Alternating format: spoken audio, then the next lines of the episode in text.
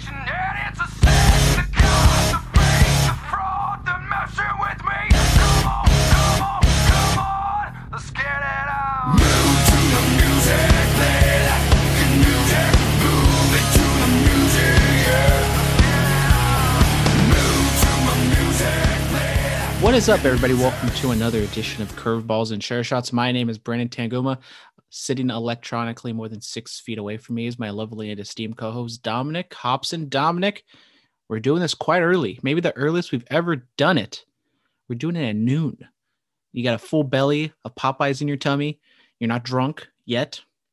Might change throughout the podcast. But Dominic, how are you doing today? Brandon, I'm doing wonderful. You know, like you just said, I did eat. I feel energized. I feel comfortable. I feel a lot of I feels right now. Is that, is that going to be the, the crutch word of the day instead of uh, I think I, or, you know? You know, I think that might happen. There That's you go. Maybe we'll, we'll we'll bring out like a curveballs and tre- uh, chair shots drinking game. How every time I say so, every time Dominic says, you know, bars. But then they're going to whoever whoever does listen will be literally fucked up by the end of the podcast. Oh, just like you. Pretty much. How are you, Brandon? Uh, you know, I'm doing just fine. Unfortunately, we have to start off with another death that has happened in the world of pro wrestling. Tiny Lister, otherwise known as Zeus, passed away yesterday. Even though he does have ties to wrestling, he was Zeus in the No Holds Barred movie. He wrestled, I believe it was at a SummerSlam against Hulk Hogan in the tag team match.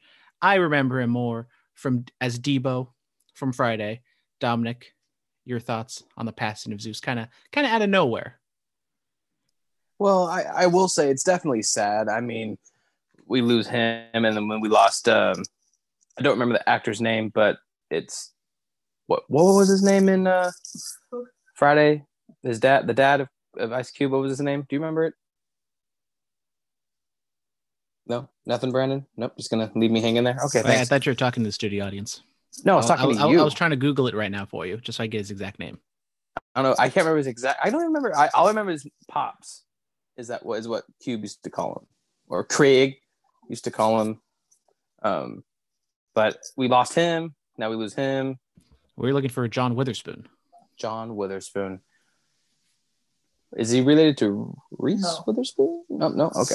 Um, just saying. Sad day.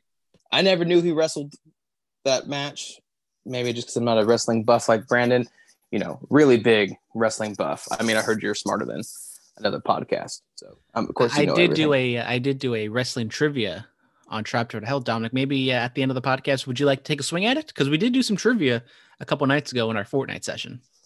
I mean, I definitely would not. I, I would enjoy it, you know, just to show people how stupid or yet maybe smart I am. Okay, well, well, there you go. Stick around at the end of the podcast. Dominic will take the Trapdoor to Hell wrestling quiz, and let's see. I, I don't exactly remember which ones Travis and Tyler got right. I know Tyler did end up winning, but we're going to keep the same points system. So let's see if Dominic. Well, I guess I already asked you one of those questions, so that one doesn't count. But we'll uh, we'll do that at the end of the podcast. Now let's get into some sports. We actually have some baseball news to talk about. Not exactly the biggest names have been signed or traded, but we actually have something. So the White Sox have made some moves. They traded for Lance Lynn, and they have signed Adam Eaton, two veteran names. Uh, personally, Lance Lynn was really good with the Rangers. You know, he's fastball, everything, sinker, cutter, four seam. It's just everything is fastballs with movement, and he was very productive last year. Adam Eaton, on the other hand, not exactly productive. He does have ties to the White Sox. That's kind of where he made a name for himself a few years back. I like the Lance Lynn deal a little better. Adam Eaton, I mean, we all think it's a sixty-game season. I don't think we want to take too much away from it, but he is a little older. Maybe he's on the downward spiral, but uh, the White Sox making some moves, trying to make that next step after losing in the wild card game last year. I mean, I know with Lynn, Lynn's a good addition. Eaton, I'm not too sure. Um, do you think it's it does having Eaton really boost their rotation or anything to to uh, playoff contending, or do, is it just kind of keep them the same? What do you think? You're asking me what does Adam Eaton do for the uh, pitching staff for? I don't know who the fuck Adam Eaton is. I don't give a fuck about him. I'm a fucking Barry dude. I don't give a fuck about the White Sox. You're fucking Barry. Well, uh, well, he's he's an outfielder, Dominic. Just just letting you know, he was a part of the World Series champion Washington Nationals two years or last year, I guess. So still don't know who the fuck he is. Not like he's a he's a no name. He did he does like the vroom vroom celebration with Howie Kendrick. I mean, come on. Legendary stuff right there. He sounds like he's a fucking washed up player to me. Well, Dominic, what the, he, he might be a washed up player, Dominic. Even though you have no idea who Adam Eaton is, you might not be wrong about that. Someone who also may be washed up, that is Carlos Santana. We're going to stick in the American League Central. He has signed with the Kansas City Royals. The Indians may be on the rebuild, looking to trade Francisco Lindor, Jose Ramirez. Who the fuck knows what's going to be going on with him? But Santana going to Kansas City. This doesn't exactly mean Kansas City is, you know, going to make a playoff push by any means. It's a decent piece, you know, maybe a veteran presence with the very young crew that they have over there. Dominic, what do you think uh, with this signing? Definitely. I, I think it helps Kansas City. Don't know. Um, I don't know how trading him would help Cleveland, but I mean, yeah, you got to go to a hot start because they didn't trade him. He just signed. Free. You know what? I I kind of want to restart the podcast because I feel like I'm making a real big ass of myself and I can't deal with, with it right now. Making, making a big old ass of yourself. Yeah. Mm, got a fat ass. Maybe. Maybe. Okay. Let's, uh, let's, let's move right along and let's talk about oh, this is bullshit. What do would you would, this, this, do? I, do I want to compliment you on your fat ass or something? What am I supposed to do with no, that? No, I mean I just you know, you know, just you know, you know, it's bullshit. Anyways, Dave Dombrowski, former uh, I don't even know what you call it, general manager, president of baseball ops with the Red Sox, won a World Series over there, has now signed with the Philadelphia Phillies to become their president of baseball operations. The Phillies. Seemingly going to let J T Realmuto go. They have Bryce Harper, the corner piece, going to be there a long time. The Phillies, a top market, kind of crying that they don't have that much money because of the pandemic. They saved, they sign Dave Dombrowski, who has a history of being a big-time spender. So the actions of the Phillies right now kind of doesn't correlate to who they sign to be making these moves, Dominic. Uh, can I just ask a question here? Why does it fucking matter we're covering something like this? You know what I mean? Like, why is it such a big deal? Wouldn't you be more interested in covering more of like players than fucking G M, president of operations? You know what I mean? Because they're the ones who sign the players. Yeah, but who gives a fuck about this guy? Uh, well, like, I mean, if if they don't re-sign J T Realmuto, if they don't make a sign, if they don't make any moves, it's because the pres the baseball president ops is uh, the. President of baseball ops isn't making those moves, Dominic. We I'm just talk, saying we can't talk about the player moves if the pre, if the G Ms are making the moves. I'm just saying, you know, we're talking about something that to me is not that big of a deal. I feel like that the bigger you should talk about the manager and then you know coaching staff and then you know the players. Why the fuck do I give a fuck about you know the president of op, president of operations, whatever? Like, who gives a fuck? Once again, because they're an integral part in creating the team. Dominic, you're off to a rip-roaring start right now. Maybe we should eh. never. Maybe we should never do a noon podcast ever again. Probably not, because usually I get more time to kind of like you know research a little bit more than looking like a complete and utter dumbass. So, you know. Well, anyways, this is an interesting move. As I said, I, I think. The, the Phillies will be making some moves. Maybe they're not going to be the Yankees just throwing money everywhere because the owner has kind of said that, you know, they're broke, even though they're one of the top markets in the country. But uh, we're going to have to stay tuned to find out. Bryce Harper, I think, might waste away his prime years in Philly if they don't build around them. They desperately need pitching, especially a bullpen. That bullpen is absolutely atrocious. They need some some bullpen help. Will that ha- will that happen?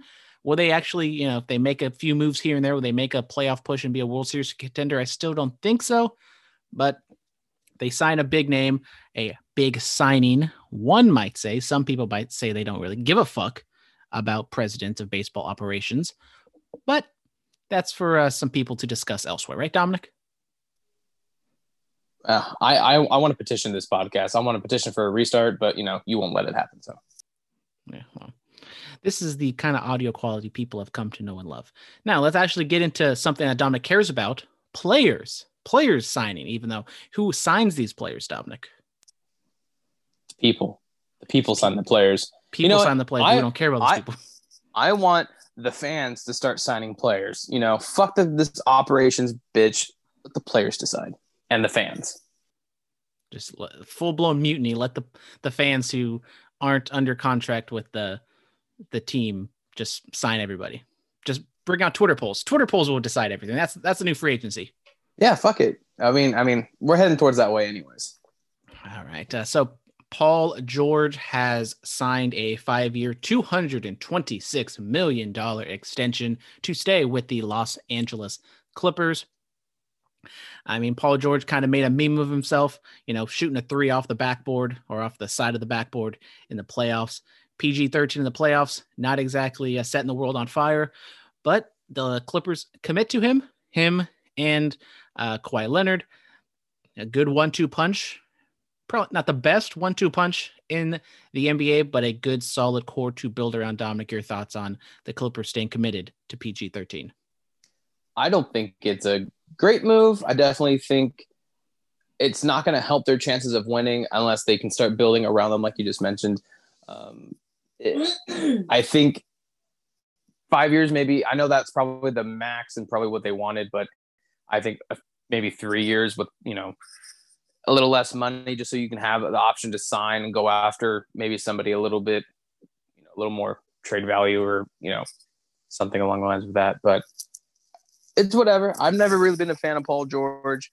Um, so I, I really don't think he's all – ever since the injury, he hasn't really been the same. So I don't think he's worth the money anyways. So I hope I hope he does well, but fuck him.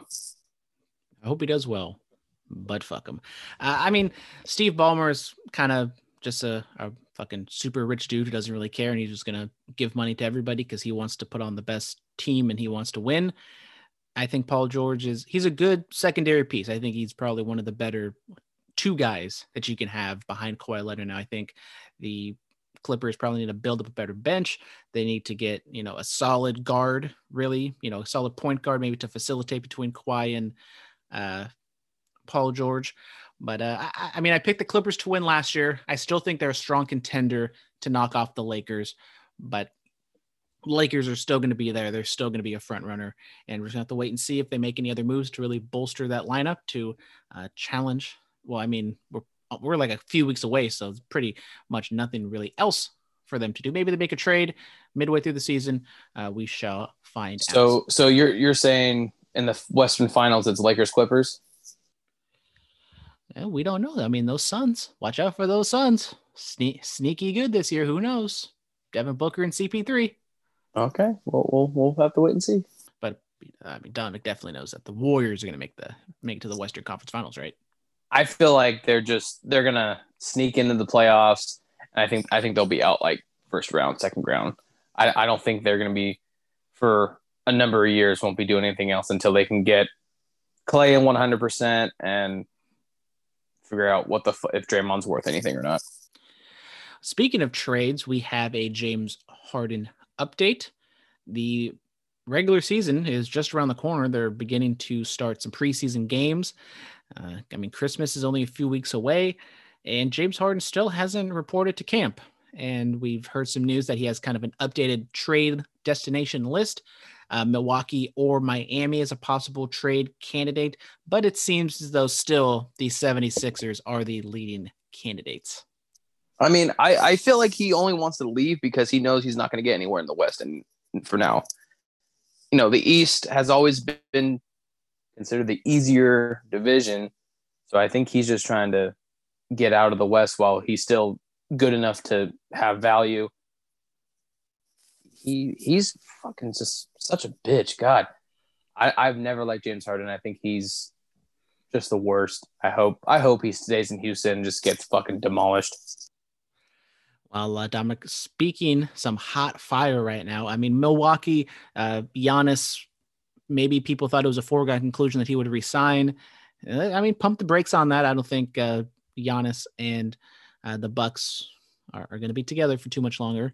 Let's be honest. So if they trade uh, James Harden, I mean, you have to like trade everybody around Giannis to get him. And I just don't know if Giannis and James Harden are like a, I mean, Harden just jacks up a bunch of threes. He'll miss like sixty percent of them. And then Giannis gets the rebound and slams it home. I mean, it seems like a, a good plan, but I mean, there's also three other people that need to be on the court with them. And that's, that, that's why I don't like James Harden. Not, not, not to say that, you know, somebody who, who gets compared to James Harden a lot is Curry. Not to say that Curry doesn't just shoot up random threes, but I mean, he does, he's more consistent than Harden. Uh, um, but Curry also has no issue giving the ball up. I feel like Harden is a ball hog, ball hog. He's always been a ball hog, you know, so it is James I, Harden ruining basketball, just like LeBron and Curry. No, he just ruins the game for me because it, it makes me not want to watch it when he's on the screen. Hmm. Uh, the Miami, I don't really see that one working out. I mean, James Harden and Jimmy Butler, I don't know exactly how those uh, those egos would exactly mend well. I mean, Jimmy Butler kind of just burns all the bridges that he has, really, when he's playing. But, uh, I mean, I think ultimately he will go to the Sixers. Maybe we get like the blockbuster James Harden for Ben Simmons trade that we all kind of think uh, might happen. But uh, we shall find out. Now let's move into the world of pro football and make some picks on pro football, otherwise known as. I'm not in the mood today, so it's just going to be Dominic's picks, bum bum. Wow. I didn't know I was doing the jingles. Jeez. Well, maybe Dominic will be in a better mood knowing that he actually beat me last week. He had a ten and six record. I had a nine and seven record. Dominic's record is two games behind me with a one twenty, seventy-four and one record. I have one twenty-two, seventy-two and one record. Going back to yesterday's game, the New England Patriots stayed the week in Los Angeles after just railroading the Los Angeles Chargers. They get railroaded by the Los Angeles Rams. The Rams beat them twenty-four to three. Cam Akers has a career day, setting a rookie, I don't know if it's a rookie rushing record for the Rams or the most since Jerome Bettis back in the early nineties. But the Rams just came out, ran the ball down their throats, stopped Cam Newton. We even got a, uh, oh my God, what the hell, uh, what the hell is the, uh, the backup's name? Ste- Ste- not Stefan. Dominic, help me out here. Darrell Henderson? No, the Q, backup Q B for the uh, the Patriots. Oh, I don't I, I, really. I don't know Cam Newton. I don't know. Come on, bro. Steven Jared I, I Jared Stidham. There we go. We had a Jared Stidham. I knew it started with an S, but I didn't want to like fuck it up. We had a Jared Stidham uh, appearance because maybe it was because Cam has the abdominal injury, didn't want to risk it. Maybe they thought Stidham has, you know, a better arm talent to maybe throw their way back into the game. But Bill Belichick came out after and said Cam is still their quarterback. Dominic, your thoughts on yesterday's game? I watched some of it. I saw how Akers, I mean, you you sent the text out saying that, uh, you know, he's going to have one hundred yards in the first quarter. I'm like, no, no, no, no. And next play. Is that because you didn't from- watch the game and didn't know what the hell I was talking about? No, I was watching the game, but I didn't know how many. I didn't see the graphic to see how many yards he already had. And then I looked one on the fantasy app, and I saw he's at like eighty-six. I'm like, oh, he, f- holy shit, he fucking might. So I definitely agree. Cam Akers, definitely when healthy, a force to be reckoned with. So I mean that that that's all I take away from it. Really, is Cam Akers, if he stays healthy all next season, I mean, I really see him being, you know, top quarterback in the league. Think Cam Akers is going to be the top quarterback in the league next year? Running back. Goddamn. This is why I don't want to fucking do a fucking afternoon podcast ever again. I look like a fucking idiot. I swear to God, if I hear any bullshit, I'm going to fucking murder people. I, I mean, I thought maybe if we do an earlier podcast, you'd be like well rested. You can be ready to go. I told you, you got a full belly. Maybe it's because you have a full belly. You're ready for nap time. Is that it? I'm, I'm, I'm really fucking irritated right now because I feel like such a fucking dumbass. Uh, so th- the Rams, they, they got a good win last week against the Cardinals, get another good win against the Patriots. They're trending in the right direction. Arizona, I'm not going to say they're in a downward spiral, but they do not look like the same Cardinals from uh, the beginning of the season. The Seahawks losing to the Giants. Now, maybe that's the Giants kind of clicking defensively, but I Rams definitely are uh, on the right track as we head into the end of the season. The Patriots will not have a double-digit record for the first time in, I believe, seventeen years since like before the Tom Brady era. So that, or like early in the Tom Brady era. So that is a uh, very impressive for Bill Belichick. Uh, I mean, New England's still kind of clinging to life to make a playoffs uh, push. I mean, the Raiders, uh, what's the, even the Ravens, you know, they're all kind of in that five hundred mix to maybe get that seven or six seed. So the Rams definitely an early favorite in the N F C. New England, they're going to be bottom of the barrel, maybe on the outside looking in. Brandon, tell me right now, is it going to be a Chiefs repeat? Um, I don't know. I mean, I think the way the Rams, I mean, if we were to say like, oh, the Rams against the Chiefs, I think the Rams have the defense to keep them in check. I mean, you have Jalen Ramsey. If he shadows Tyreek Hill, I think he can keep up with them. Uh, And they have the running game. I mean, as we saw, if Cam Akers or whoever is the hot hand at the moment can just run the ball on Kansas City and keep Patrick Mahomes off the field, I think we've seen that's the recipe for success. But, I mean, Kansas City is just – it's Kansas City. I think if, if we're going to pick one team as, like, the favorite and, like, if we had a pie chart, they definitely would have the highest percentage. Because don't get me wrong, Kansas City definitely – forced to be reckoned with, but what the Steelers have been doing this season, I mean, it's it, it's kind of hard to take that away from them. So I, I got a good feeling we're gonna have a new champion this year. That's not the Chiefs. Well, we will talk about the Steelers in a little bit, but now let's actually get into the picks. The Tennessee Titans go to Jacksonville to take on the Jaguars. The Titans losing to the uh, Cleveland Browns. They made it closer than it actually was. Jacksonville takes the Vikings to overtime. After getting their first win in the first game, Jacksonville has not won a game since. Dominic, do you think they can beat the Tennessee Titans at home? I don't think so. I, I think the Titans, not not to say there was a fluke loss, but Jacksonville just sucks balls. So I'll go with, with Tennessee.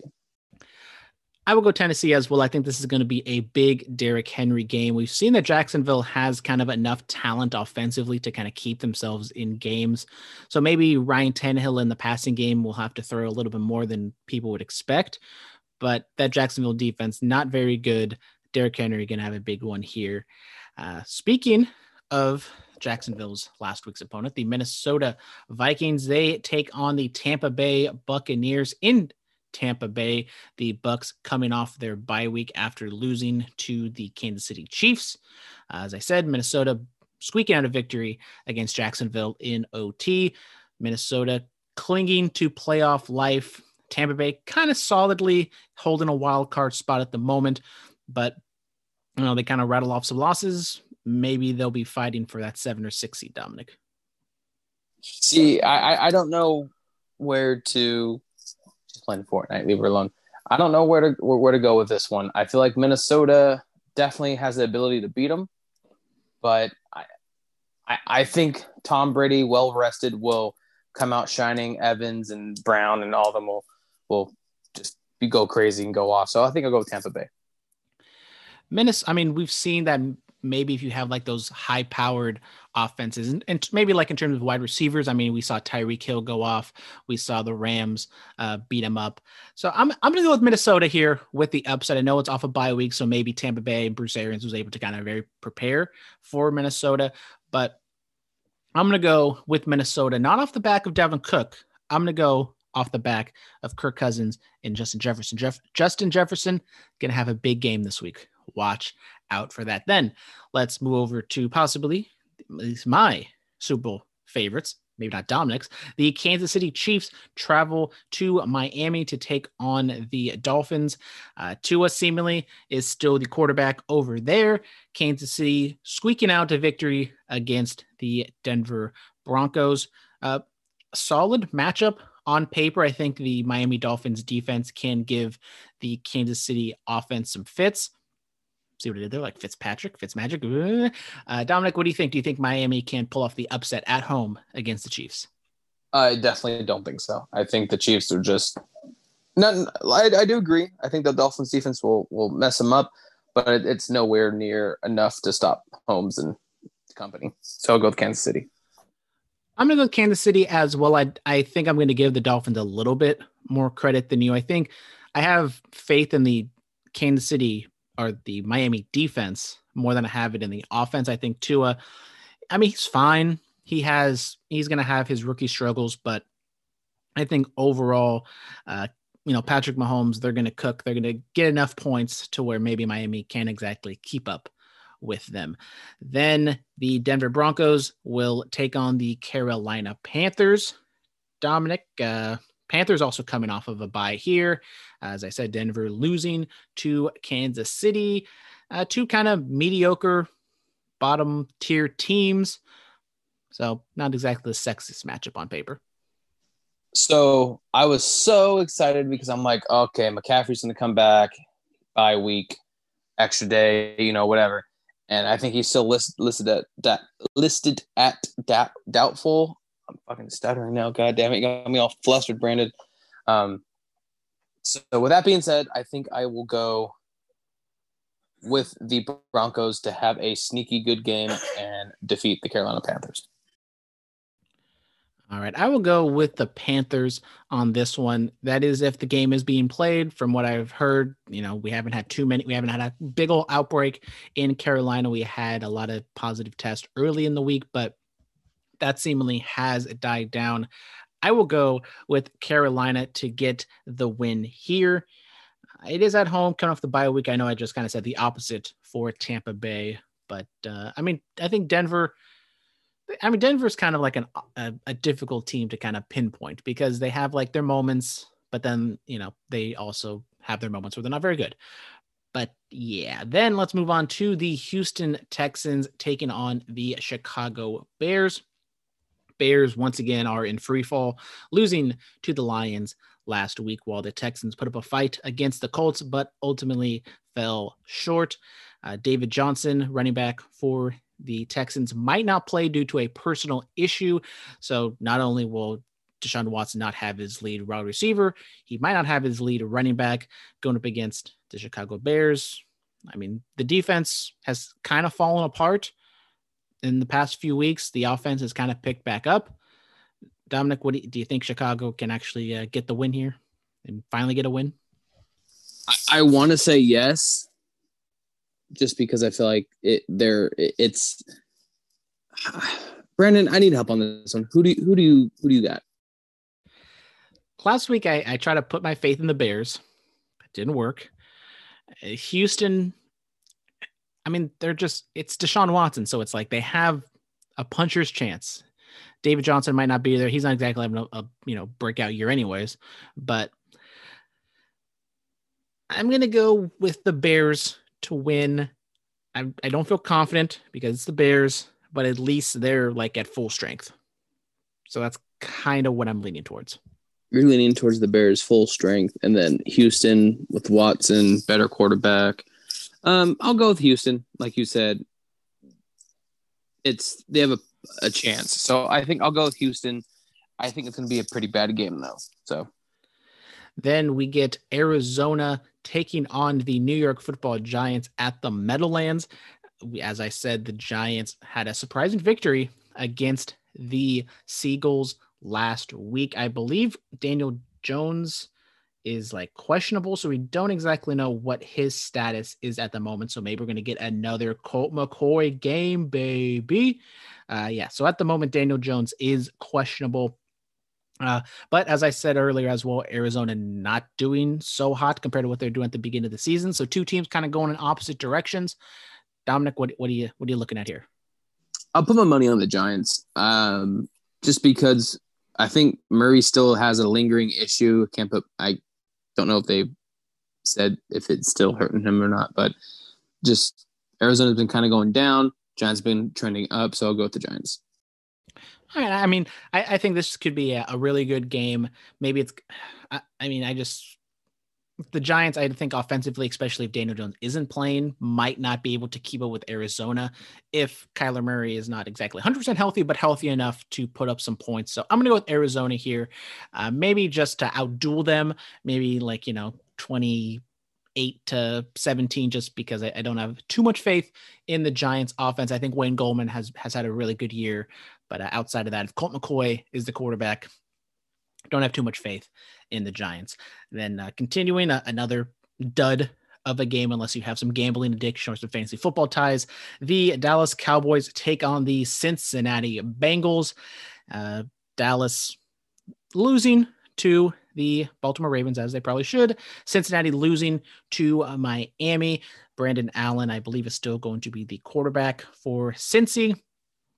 I mean, two, you know, bad defenses going up against some some peep, some offenses that have weapons. So maybe this can be like a fun shootout, but on paper, not not exactly a sexy matchup. I think I'll I'll, I'll go. I'll take a chance at the Cincinnati. I feel like they are. It's going to be a weird game. Like you said, it's a dud. I, I think Cincinnati would just be a little bit better than the dud they've been lately. And then I'll go with Dallas. We got a lot of differentiating picks here, so maybe Dominic will overtake me next week. But I think Dallas, yeah, that defense is just god-awful, but they were facing the Ravens. I, I don't think the Bengals are exactly the Ravens offensively. So I, I think that Cooper, you know, Zeke, maybe even CeeDee Lamb can uh, be very productive and have a big game to outpace the Bengals. Sorry, Mister X.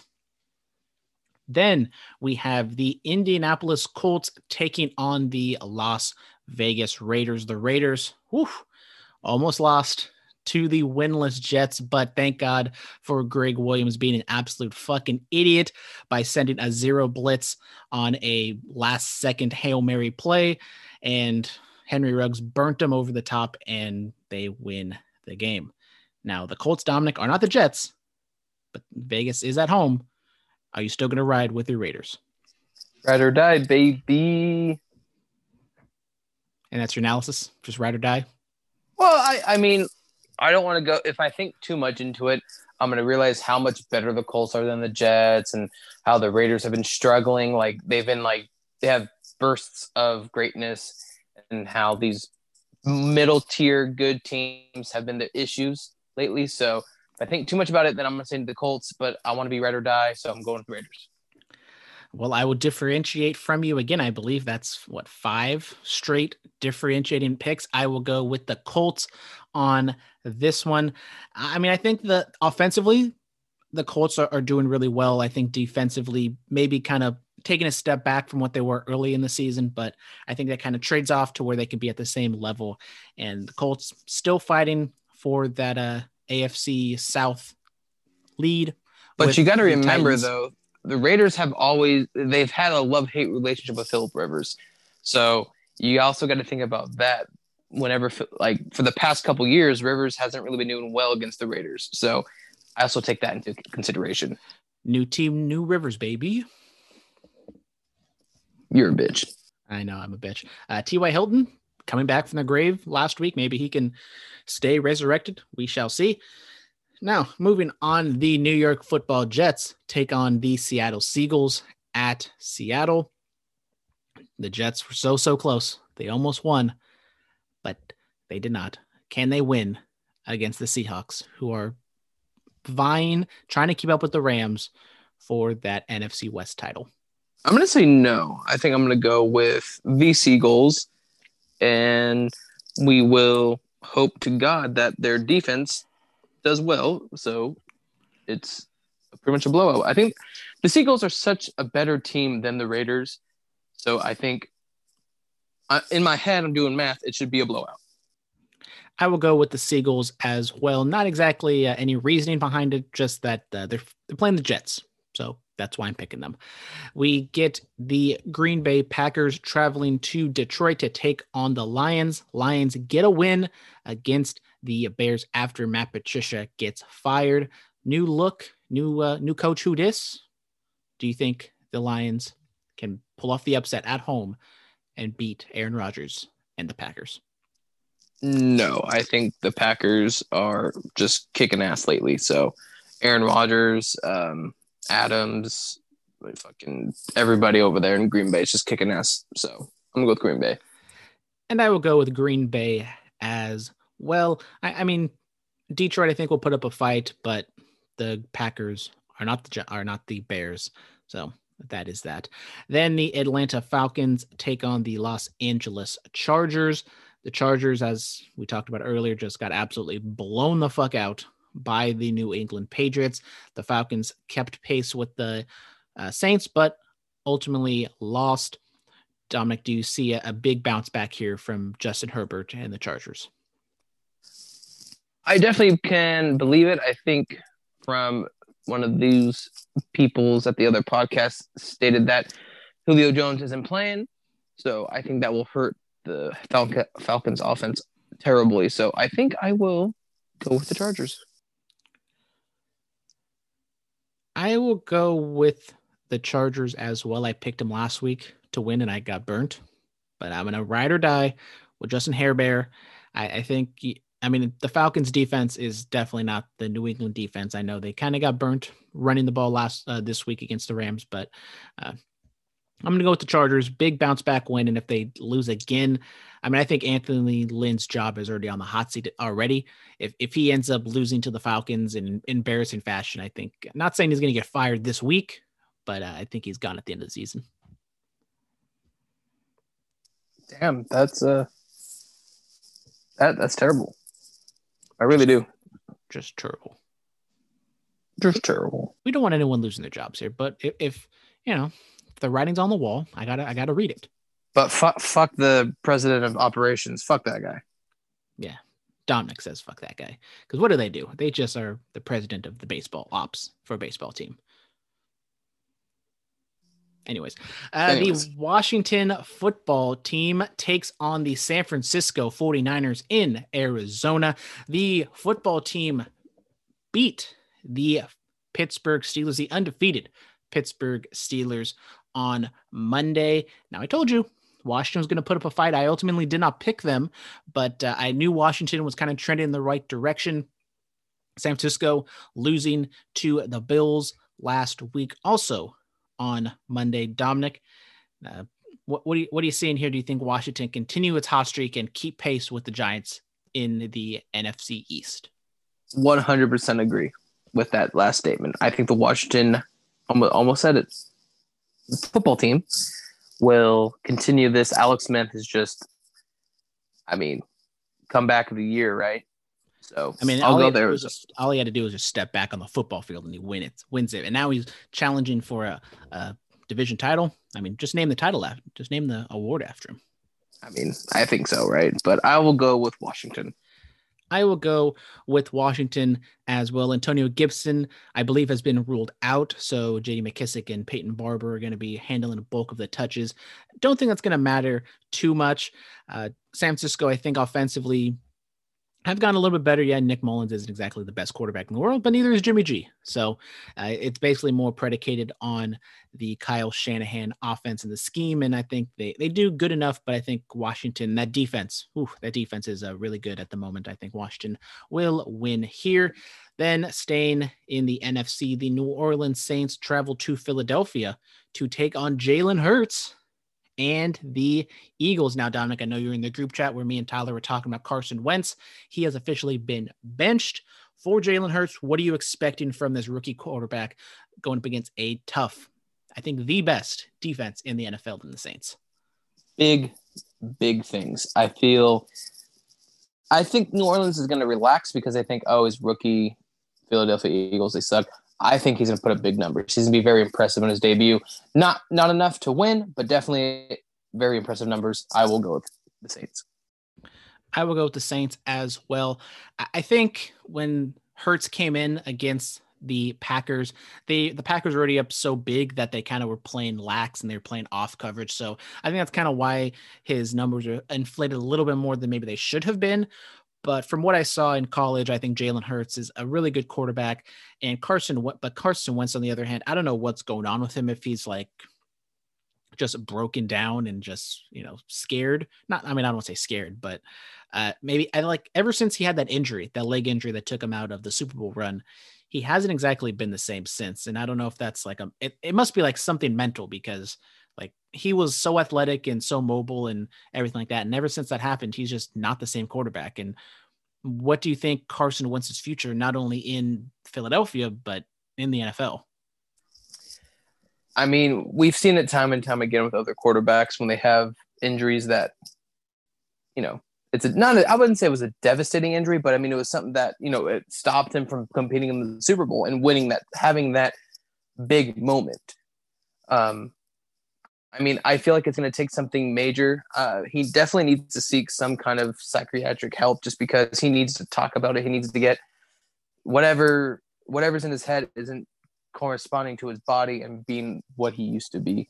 Um, I I couldn't tell you. I think he just needs to talk it out, because I think what's going to end up happening is you're going to see Hurst is going to play the rest of the game or rest of the season, and come come into next next year, what's going to happen? You're going to have Wentz on the bench. You're going to be a backup? That, that I don't think so. So he definitely needs to figure his shit out. That is a very expensive backup, and that's kind of the conundrum with Carson Wentz. Is he has talent. I mean, I'm pretty sure if he was on his rookie deal or, you know, a, a lower deal, I think some teams would maybe take a flyer on him, but he just owed so much money next year, especially, that I don't think anyone wants to kind of handle that burden for a quarterback that is definitely not worth the money now and maybe not be worth that much money in the future. I mean, there is an out after next year, but Philadelphia has to at least take the brunt of it next year before they can kind of alleviate some of that, that cap space or cap hit. I, I, I don't know. I don't know. Fuck. I don't want to say it, because I feel like you're going to fucking, you know, do I need, you know, to, do I need to explain contracts to you, Dominic? Is there a contract question you, you want me to answer? No, I don't want to say something else, because you're, I've already said some stupid fucking things, but that probably would have been the stupidest thing I fucking said today. Oh, come on, Dominic. You can't just tease me with, with the gimmick and then not say it. I won't say the gimmick. I promise. Bible. Bible? Bible. Bible. Uh, Not saying that somebody else won't say it, but I won't say it. Oh, okay. Deal. Um, no, I was saying that I feel like – actually, no, it wouldn't be a trade because he would be off the team. Never mind. I figured out my own question. But you can't just I, – I, I need to know what you were going to say, Dominic. Well, I was thinking – we can't just have like a forty-five second bit and then just not say it. Well, I was thinking you can, tr- you know, they would try to shop him for something, but I'm like, well, if they wait one more year, then he they'll just cut him and it's whatever. So, Dominic always looking to trade, always looking to trade. You know, Dominic, you would be a good person at, at, at a president of, you know, ops. No, fuck that position. I'll, I'd rather be manager. You rather be a manager, like a like a lead, one might say. No, I am a department lead. I want to be the manager. Equipment manager. Shout out Drake and Josh. Shout out iCarly. Making a, I'm making a return. We're going to watch it. Reviews for iCarly coming soon. I heard somebody told me that he like saw her sucking dick at a truck stop or something like that. That's what I've heard. I've heard Miranda Cosgrove was allegedly a, a truck stop whore, but that was just some Rotten Onion article that someone just ran with and didn't actually check up on. But I digress. Okay. Okay. Okay. Sunday Night Football. We have a good one here. The Pittsburgh Steelers travel to Buffalo to take on the Bills. Steelers getting their first loss handed to them by the football team after the long layoff of the Rona and Thanksgiving being pushed back to Wednesday and now everything that happened there. The Steelers offensively not looking all that great. Buffalo, on the other hand, is absolutely lit it up against the forty-niners. It is in Buffalo. Got to check the weather and see exactly what's going on there. But Dominic, do you think the Steelers, after going eleven and oh, are going to draw back-to-back games? I mean, taking a loss like they did, I will fuck up their, their psyche a little bit. And like you said, with everything being fucking, the schedule being moved around and everything, I really think they're going to drop back-to-back games. So I'll go with the Bills. I was kind of hoping you go with the Steelers. I mean, you hyped up the Steelers so much saying that they're the favorite over Kansas City, and then you just go against them and pick the Bills. Well, I like to keep you on your toes. Show me the toes. I will go with, I mean, we've differentiated so much, so I will go with the Bills as well. Uh, I, I do think that the question, the offense of the Steelers is not exactly hitting right now. I think James Conner is scheduled to return because Benny Snell was not the answer last week against the football team. But I think uh, Buffalo starting to hit their stride. Yeah, John Brown won't be on uh, the game, won't be on the team because of the he's still on I R. I think I don't want to say exactly, but he's still on I R. Uh, I think Buffalo will win. Should be a really fun game on Sunday night. Then moving on to a Monday, the Baltimore Ravens take on the Cleveland Browns. This is a big, big game for the Browns. I know they just beat the Tennessee Titans, maybe stamping that they are a legit contender, but going up against a division rival, they hold a playoff spot. The Ravens are on the outside looking in at the moment. If the Cleveland Browns can get the win here at home, I think on a national televised game, this this will be a big, big deal for them, Dominic. Brandon, I've said this for many years. I like the Browns. I like the Browns. The Ravens are having a lot of fucking issues, so I think the Browns will upset the Ravens. I'll go with the Browns. Okay, okay, okay. I keep doubting the Browns. I keep saying, you know, they're not legit. They're everyone that they won were just cupcakes. And I'm going to keep going with it. They're playing the Ravens. I think the Ravens will win here. They got their backs to the wall. They know they got to, you know, put up or shut up time. I will go with the Ravens to get the win here. Now, that'll do it for the sports talk. Now let's get into the fan mail segment, otherwise known as Mister X's questions of the week. Bum, bum. And it's just Mister X's questions because I, I know we're doing it norm- earlier than normal. And so I did the gimmick on, on the Instagram, and poor Haley, our number one fan, has not reached out to us. You know, hate, hate to see it. But uh, maybe, maybe next week. Maybe next week she'll she'll send it a question. It's just revenge because, you know, I was the last to say hello and the last to say goodnight last night. Whatever. Don't give a shit. Anyway, Mister X. Heard you have a big say. batch of questions. That's what I've heard yeah. on the streets. It's like eight? Eight, eight, eight. So, first of all, he wants to say R I P Tiny, a k a. Zeus, No Holds Barred, who scared me as a child, and, of course, Debo from Friday. So, I think... Uh, What he's trying to say is rest easy, my homie. Anyways, that's not really a question for our statement. Anyways, for the first question, Brandon, which this is going to be one hundred percent only you because, you know... Is it a U F C question? No, it is not. Okay. But it's something that I don't fucking watch. So... You just assume I watch it? Yeah, because you're you watch everything. I think he watched me even once, which is kind of creepy, but whatever. He said, now that my Kentucky Wildcats are one and three, can this new roster, parentheses, uh, yet again cause one and done, oh, wait, yet again because of the one and done rule, pull it together in time to hopefully make a decent run in the tournament come March? Well, Mister X, you know, I'm such a big college basketball fan. I just, you know, it's not like I just don't pay attention until March Madness. But it's the Kentucky Wildcats. I'm going to give you some faith. I think they're going to get their shit together. And I I, I think it's because they're, you know, playing some decent teams early in the season. It's COVID. It's the Rona. You know, everything's all kind of a clusterfuck. But I'm going to give you hope. No analysis whatsoever. We're going to get through this together, High School Musical style. Are we going to start singing? Are we, are we going to start singing it now? As long as I'm Vanessa Hudgens. I guess. You can be Ashley Tisdale. How about that? Ooh, sure. I'll take it. This is awkward now. Anyways, uh, next question. Can the Patriots pull it together to make the playoffs now? They're in typical unheard of position. So, Dominic, let me give you your thoughts if I can kind of pull up the playoff picture, because I, I just want to see exactly where they stand. Well, I know you. I know it's their. They don't have a double digit double digit win in like the fucking seventeen years. Blah blah blah blah. Um, Newton's kind of still iffy. I feel, and they're down. Somebody, I know one of their one not a key player, but one of their major players is kind of on the I R. I can't remember his name. Is that Rex? Whatever his name is, Rex Grossman. Sure, whatever. Um, All right, so I got the playoff picture up here. So right now the Colts and the Dolphins are at eight and four, holding the last spots. We have the Raiders and the Ravens on the bubble with a seven and five record. Since the Patriots already lost, they have six wins. So no matter what, they're going to be behind the eight ball here. So, I mean, uh, at the moment they're a game or I guess two games back. So it's not looking so hot with whatever four games left to go. What are we in, week fourteen? Basically, they would need everybody to lose, and they would need to win at least three games.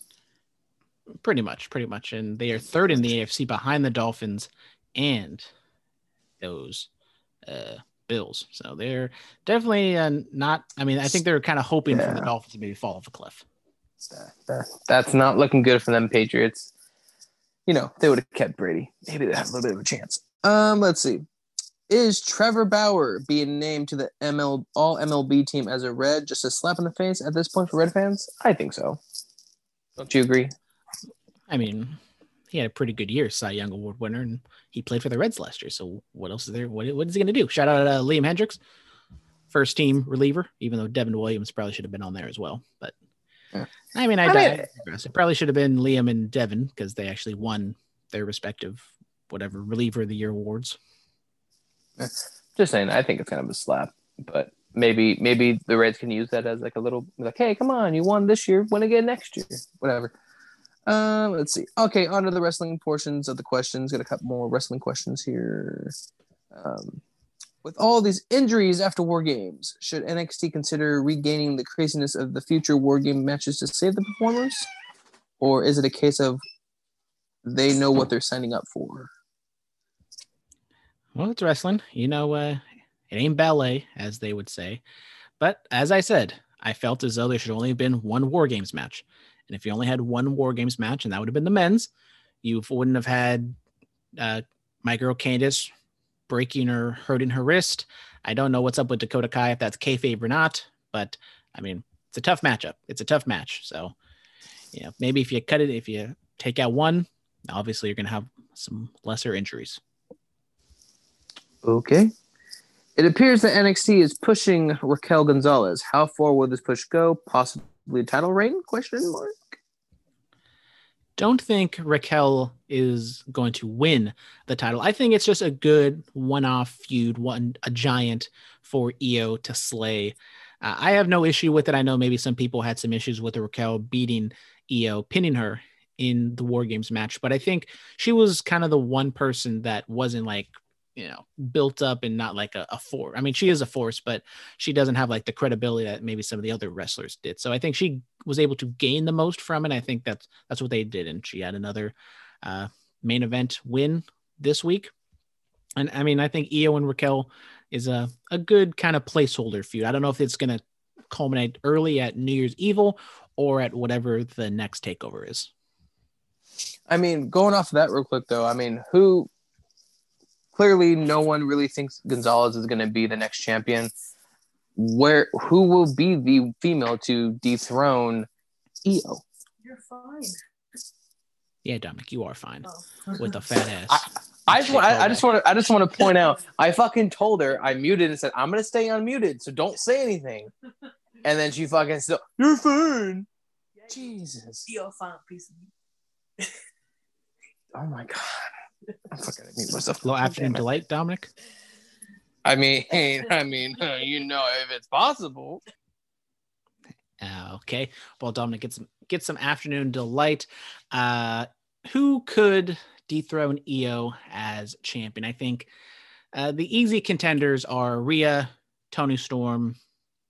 I, th- I mean, I think that's kind of like the, the two contenders I kind of think of. I think Toni as a heel.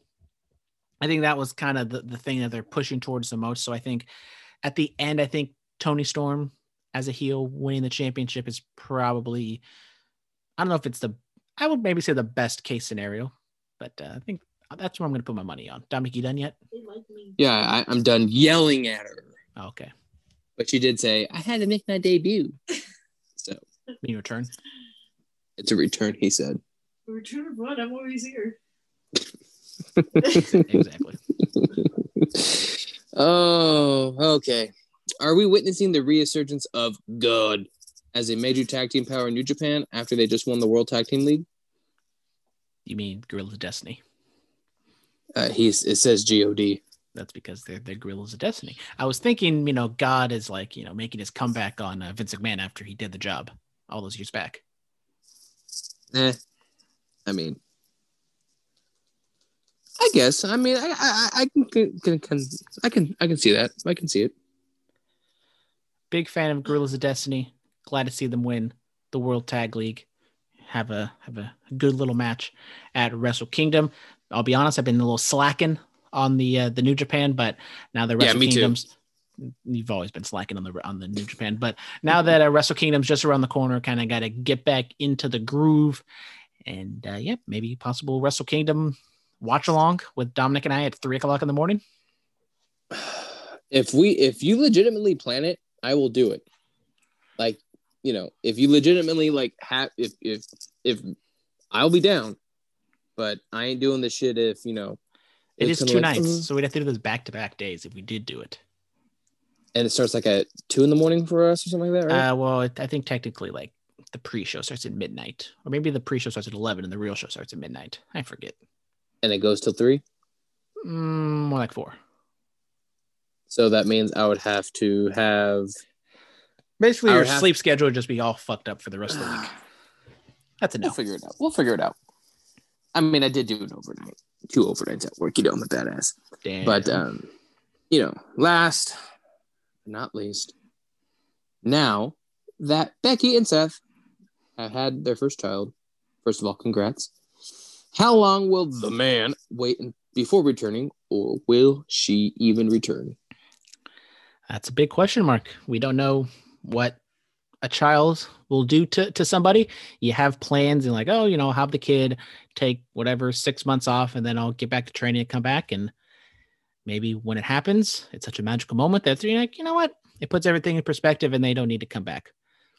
I don't know what as I don't know what Becky's psyche is. I don't know what she's thinking of at the moment. I think she'll return, like in terms of like making an appearance. I feel like you hold off and don't have her return until like the twenty twenty-two Royal Rumble.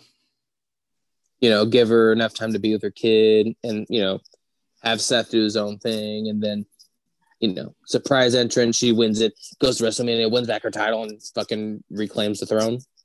And that's that's the other thing. It's like you have two parents who are on the road, or they're both wrestlers, so they're going to be on the road all the time. And maybe Becky's like, you know, Seth, you know, you can go do your thing and I'll stay back. Or maybe they flip flop, and I don't know what the parenting situation will be like with them. So I mean, that's could, another thing. Could, couldn't you just plan out, you know, every, everybody has to take just a, a, a small period of time off, you know, get written off T V for a little bit.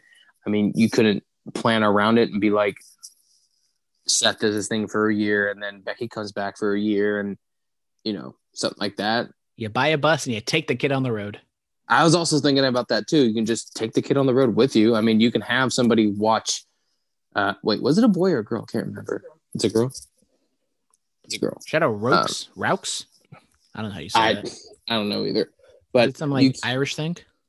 You couldn't. You couldn't tell me someone can watch the kid while she goes and wrestles, like, and then or you know, well, fuck. I mean, they're clearly not going to be wrestling together, probably. So I mean. You According to Google, like, Rokes is a mixture of fat, especially butter, and flour used in making sauces. So I think that's a roe. Roe.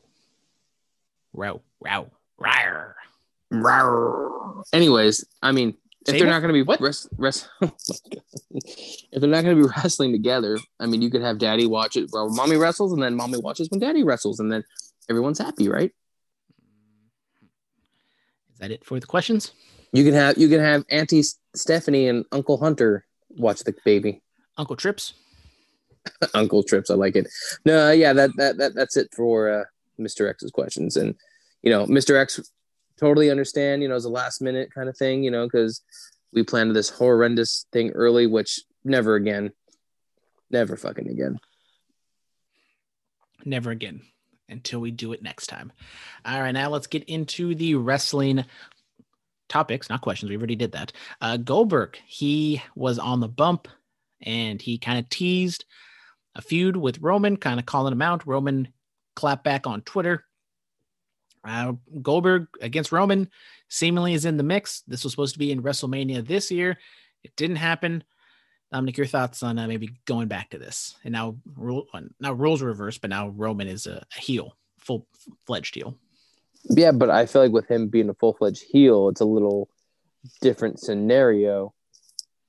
Goldberg, I mean, so what, you're going to have Goldberg lose? It doesn't make really any sense to have him lose now, when at least when he was going to lose, he was going to be champion. So I, I'm not I'm not a fan of it at all. Um, they need to figure something else out. I think Goldberg has to lose. He should lose to Roman Reigns. And I think if this doesn't like culminate at WrestleMania where there's supposed to be fans in attendance, I think having no fans is actually a positive for the storyline, because I think if Goldberg were to go up against a heel, cool, badass Roman Reigns, the crowd would cheer Roman, and that would just, you know, mess everything up. So I think if they can get to this, like at a Royal Rumble where there's nobody in attendance and they can have the match, Roman goes over and it's not like a, a clusterfuck in terms of the crowd reception. I think that's probably best case scenario, but let's be honest, they're, they're probably going to do it at WrestleMania if they can't get The Rock. The Rock? Maybe, oh God, Goldberg wins the Royal Rumble. Oh, fuck. You, you getting scared now, huh? Yeah. Give it a Big E. Let Big E win. Or Daniel Bryan. I'll go with Big E. I think he deserves it. You know, they haven't been doing too much with them as a singles singles guy. Now, uh, going to the perf- or I guess going to the Performance Center are going to be a whole bunch of wrestlers, because apparently Vince McMahon threw a little temper tantrum backstage and said that all these guys don't know how to work, so now they got to go back to the Performance Center. Some of these, you, you mean you understand what he's talking about. We got Dabba Kato, Dio Madden, and A J Styles' big bad bodyguard Omos, Omos, Omos. I don't know, the big dude. Uh, Otis apparently is also on that list, and surprisingly, the one everyone's talking about is Keith Lee. Yes, Vince McMahon thinks Keith Lee cannot work, sending him back to the P C to train. With Drew Gulak, by the way, should have Drew Gulak. Uh, but uh, yeah, I mean, we heard news that Vince was a big proponent of Keith Lee, and oh, how the tides have turned to where he's saying uh, he doesn't know how to work, brother. I mean, definitely, Vince, you need to maybe watch your own product and see that Keith Lee is probably one of the best superstars you have. That's not a main. I mean, I'm not gonna. I'm. I'm. I'll say it. Keith Lee is not a big name yet. I mean, I know he's made his. his name on the indie scene and everything like that. But, you know, to say he doesn't know how to work is fucking absurd. So he, maybe he needs to watch his own product. Maybe gets needs to get his head out, out of his ass. I'm sorry, but that's just, just uncalled for. Do you think this is one of those things that Vince is going to cut off his nose despite his face, and it's going to like anger Keith, and he's gonna be like, you know, fuck y'all. I don't, I don't need you. And then he like goes off and does A E W or goes back to the indie scene because he sees how he's being treated. And, I mean, there's wrestlers who you would think would be that way, but there's also guys like Kevin Owens and others who like they they like their job. It was always their dream to work W W E, and it's it's a nice happy paycheck. And I got they got kids. I mean, I I can see it, but Mia Yim, his I think girlfriend. I don't think they're married yet, but she still works there. So I mean, it's one Where's of the things been? Where it's. Uh, Oh, fuck you. I haven't seen her in a while. Shut the fuck up. Um, but it's one of the things where it's like, you know, you're together more now because you guys are kind of on the same schedule a little bit. So, yeah, maybe you just smile and say, yes, maybe I maybe I could use some practice and just get it over with. And maybe doing this gets you to the top and, you know, you become the next face of the company. Or do you just say, fuck it, take the C M, C M Punk approach and say, fuck you, I'm going to go somewhere else. I don't know. I either way, Keith Lee is going to make the right choice no matter what.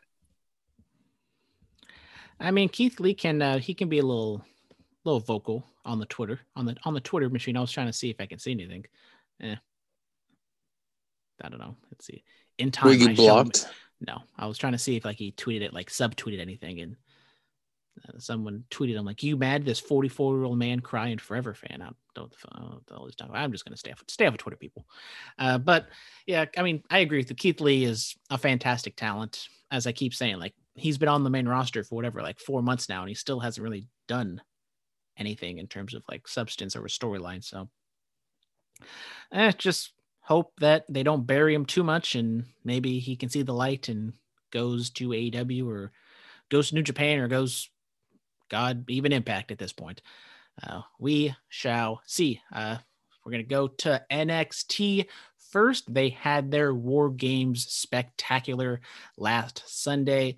I already kind of talked about the injury aspect of things. We had two War Games matches, unfortunately. Dominic Team Shotzi lost. My team, Team Candace, won.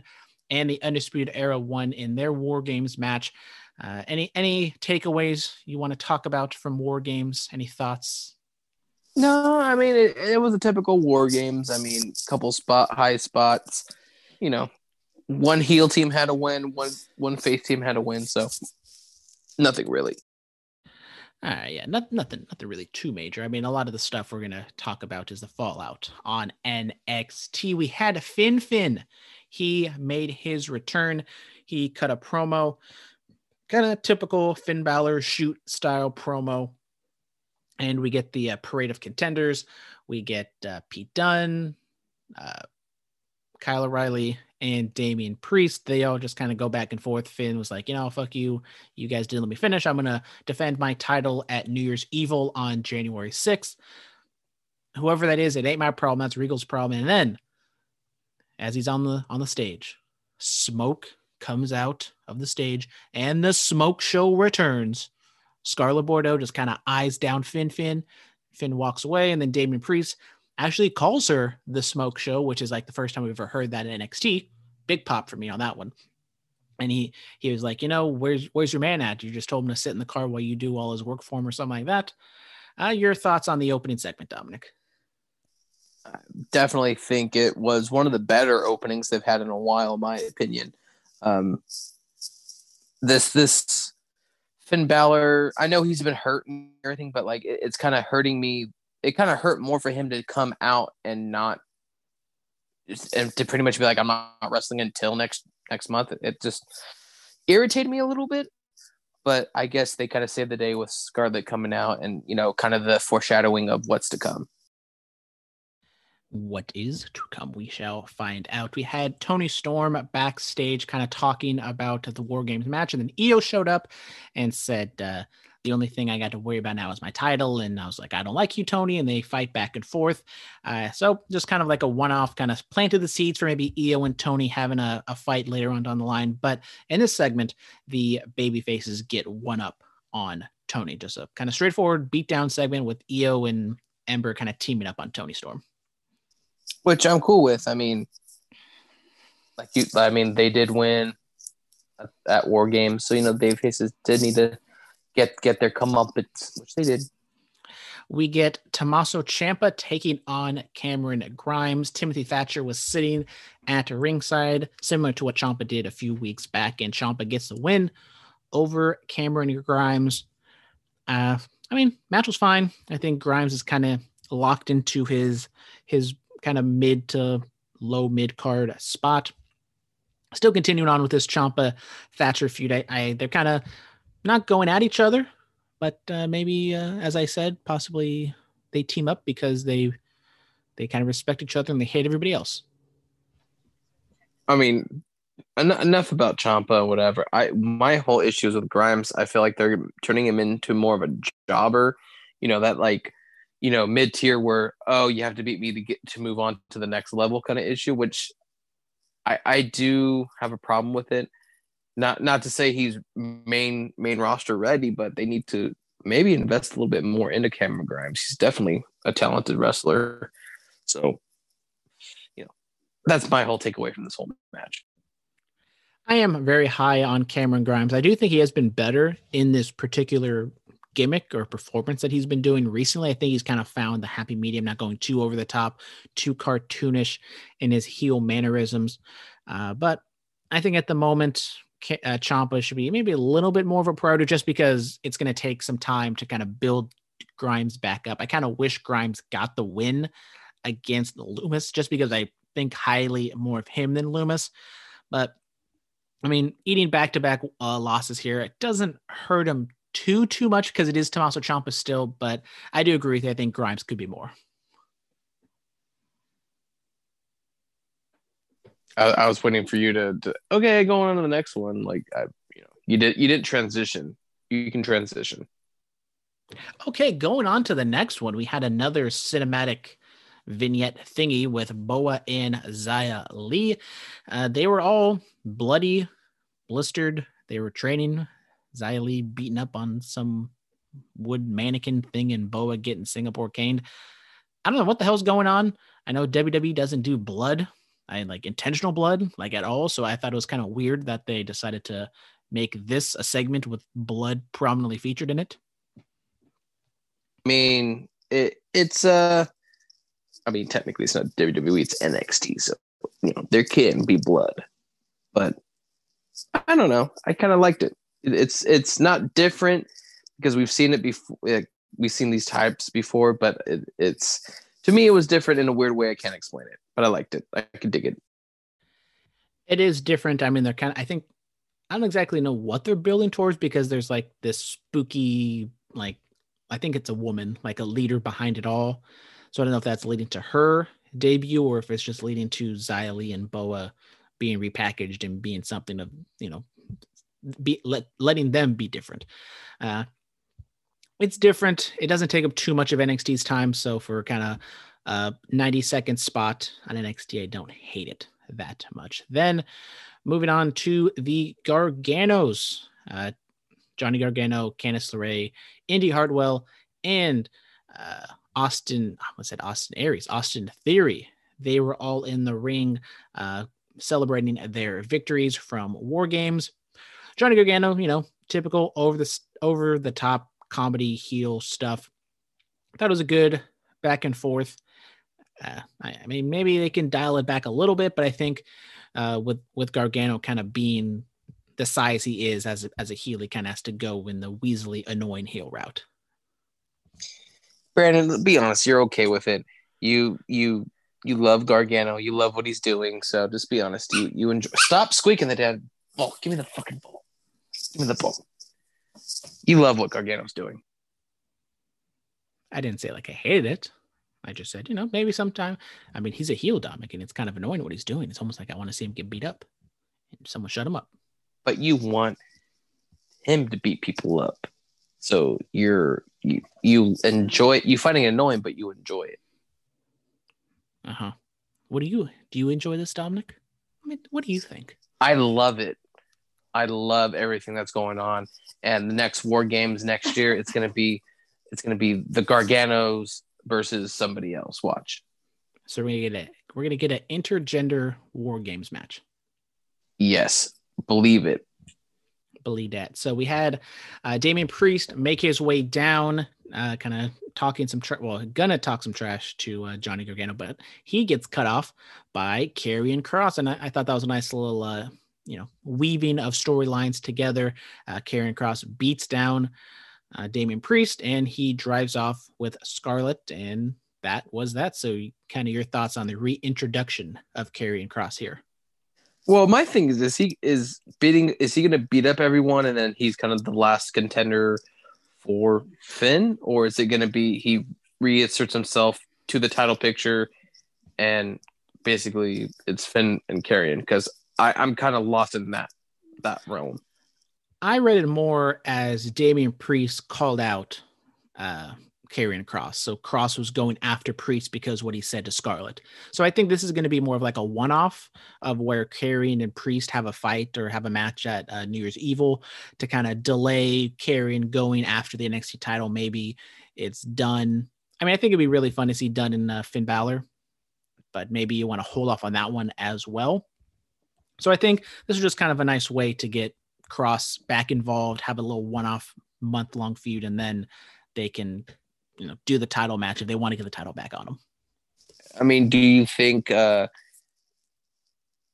do you think it is a good idea for Kross not to go after the N X T title again, or at least at the moment? Do you think it'd be better for him to go more North American and have that title for, you know, get his feet wet with the North American, have him do some stuff with maybe Priest and Gargano and, you know, something like that? Or do you think he's ready to assert himself to the world title? I think you just put him back where he left off. He vacated the title, put him right back in the title picture, in the main title picture. And I think he's still a heel. So I think feuding with Gargano and Priest, and I don't think Priest is like the most sympathetic figure. I think he's much more better of a fit as a heel than a babyface.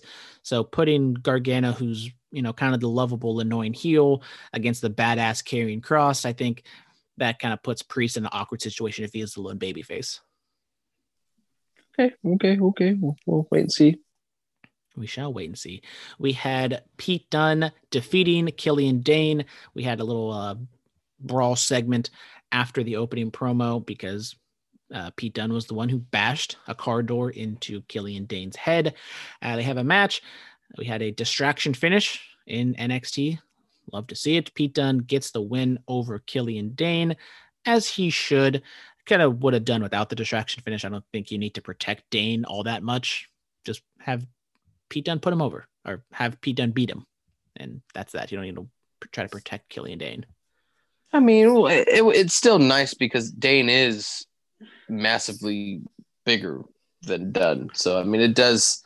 But I to think an extent, at the moment you're trying to build up Pete Dunne. If he is facing Finn for the title, have him just beat Dane clean. I mean, a little bit of interference, but like, haven't beat him. Uh, I, I I like what they did instead. I, I'm not I'm you know, I'm not saying I'm old school or anything crazy like that, but he's a big dude, he's a badass dude. Not not taking anything away from Dunne, but you know, it, it does help to have that interference and stuff like that, you know, make it a little more believable that Dunne could actually beat him up. I just think that's kind of the issue with W W E and their finishes, uh, that is that individually you can justify why you do the distraction finish, but when you do five of them on one show, it doesn't mean anything when you do them. Well, were there five on this show? Uh, well, I don't exactly have all the matches in front of me, but uh, no, they were not. I will. I will. Okay, concede so to that. Wor- so it worked well for this match. I mean, for this match, but doesn't mean that N X T never does distraction finishes. Oh my God, whatever. In the main event, we had Raquel Gonzalez taking on Ember Moon in the main event, and Raquel Gonzalez gets the win. So big back-to-back wins for Gonzalez over N X T Women's Champions. And as I said, kind of cementing her spot as a number one contender to Io Shirai. Uh, Toni Storm came up, came out, was going to go beat down an Ember Moon, but uh, Rhea Ripley makes the save. Rhea and Toni have a little bit of a stare down. Toni backs off, and then we get Rhea and Raquel having a stare down. I already saw this feud a few months ago, but what do you make of the ending? Do you think they're going towards Ripley and Toni? Do you think they're doing Ripley and Gonzalez again? What do you see is going on here? I think they'll do Rhea and Toni again. I mean, I think that the match they had at the Mae Young Classic was amazing. So I think they're going to want to duplicate that into a a, a decent storyline, maybe the winner facing Io, and, you know, you can have Toni go over on Rhea and then let that storyline play out with Toni and Io. All right. All right. Moving on to A E W Dynamite. Now, before we talk about Dynamite, we don't talk about ratings on the show all that often, but I thought this week was a particularly big one. The A E W drew a, not record, but a impressive nine hundred ninety-five thousand people. Uh, big win over N X T, who only drew six hundred fifty-nine thousand people. Now, Dominic, what's your thoughts on Dynamite drawing this big number? Do you think Dynamite's heading in the right direction? Do you think this is kind of a uh, a sign of improvement, of just people recognizing that it's been a good show, which I think it has been? Your thoughts on the impressive number by A E W? I think it's a little bit of everything. I think it's a little bit of, you know, people realizing that it's a better better product. It's people hearing about people coming in, people returning, legends, a little bit of everything. I, you know, I'm not going to, you can't really pertain it to one exact thing, but I think it's just all around a little bit of everything is, is changing for the good in A E W. I agree. I think the A W's been a really good show, and I think we uh, might be on the cusp of a uh, a nice wrestling, maybe not a wrestling boom, but A E W gaining a lot of popularity. In the opening match, we had the Young Bucks taking on the Hybrid two, and Helico and Jack Evans and the Young Bucks get the win here. Really, really good match. High-paced, high-octane. The Bucks said uh, they pre they did an interview that I listened to, and they said that this was going to be a good old-fashioned P W G spot fest, and that pretty much uh, is what it was, and I enjoyed it quite a bit. It was okay. That's it? That's your analysis? No, I was Hashtag joking. Analysis. I was joking. No, um, I, I enjoyed the match fairly. I, I, I actually really liked it. Um, for the longest time, I, I for some reason, I kept calling them the Hardys because – you know, they it kind of looked familiar, and you know, I'm I'm probably a little retarded, so um, but I really enjoyed it. I never really was into P W G, never saw any of their shit for the longest time, so it kind of gave me a glimpse of all the things I missed. So I really enjoyed the match, and I like how this was kind of, you know, the Young Bucks got a win.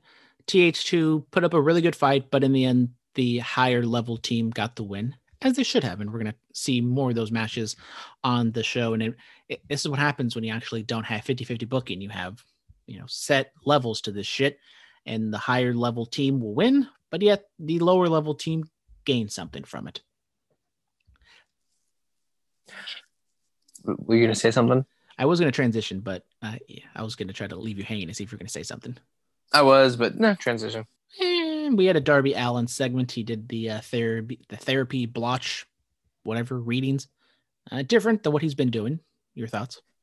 Uh, I didn't really care for it. I, I feel like it was just a, a filler spot in the in the in the schedule, or whatever you want to call it. I didn't really care for it.